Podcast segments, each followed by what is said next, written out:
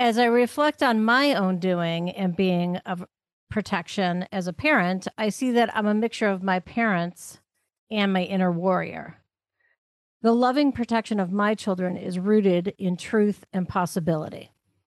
My boys were raised on the scary beauty that the world is a terrifying and a magnificent place, and we live our lives.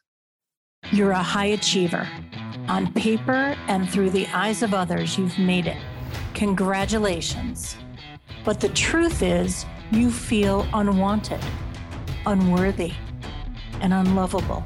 You always have, but you hide it well. Welcome to the Trauma Hiders Podcast. I'm Karen Goldfinger Baker, and this is a podcast where high achievers like you finally reveal what keeps them up at night that no amount of money or recognition will fix. I'm also making it my business to speak with people who get you.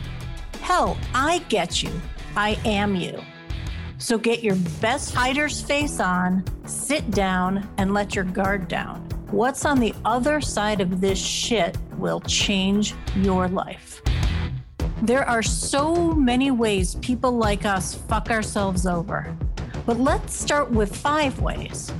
When you know them, maybe you'll finally stop doing them. Over on my website, you'll find a free download listing the five ways your fuckery is getting in the way of the next level of your success. Grab it now at karen goldfinger baker dot com. Lately, I've been wrestling with the concept of parental protection, and I've been wondering if protected is something I imagined or if it's actually what I experienced. When I imagine parental protection, I imagine the being and the doing of protection being in alignment. My longtime fantasy of protection looks like love and feels like big, strong, tender Charles Ingalls arms and a long, reassuring hug.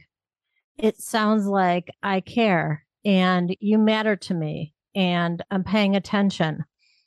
And these are the boundaries. They are designed to let some things in and to keep other things out.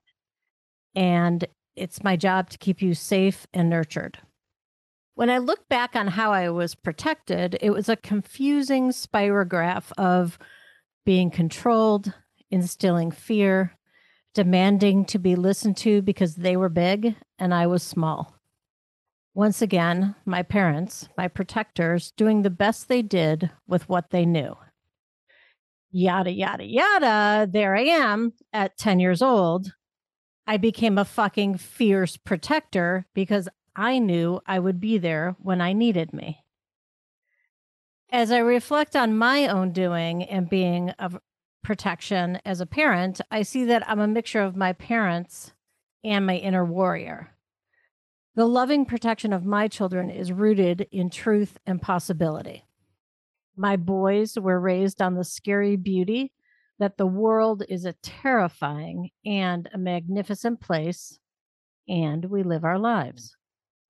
I don't know if I have the impact of Laura Ingalls' paw, but I do know that the kids are all right, and we are all right, and I am all right, all of me.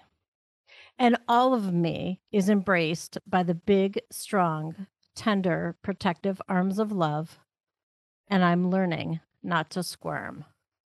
You've been listening to the Trauma Hiders Club podcast.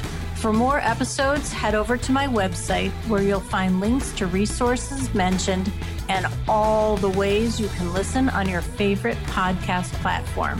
And if you're ready to fight, discover the rules of Trauma Club. Head over to karen goldfinger baker dot com.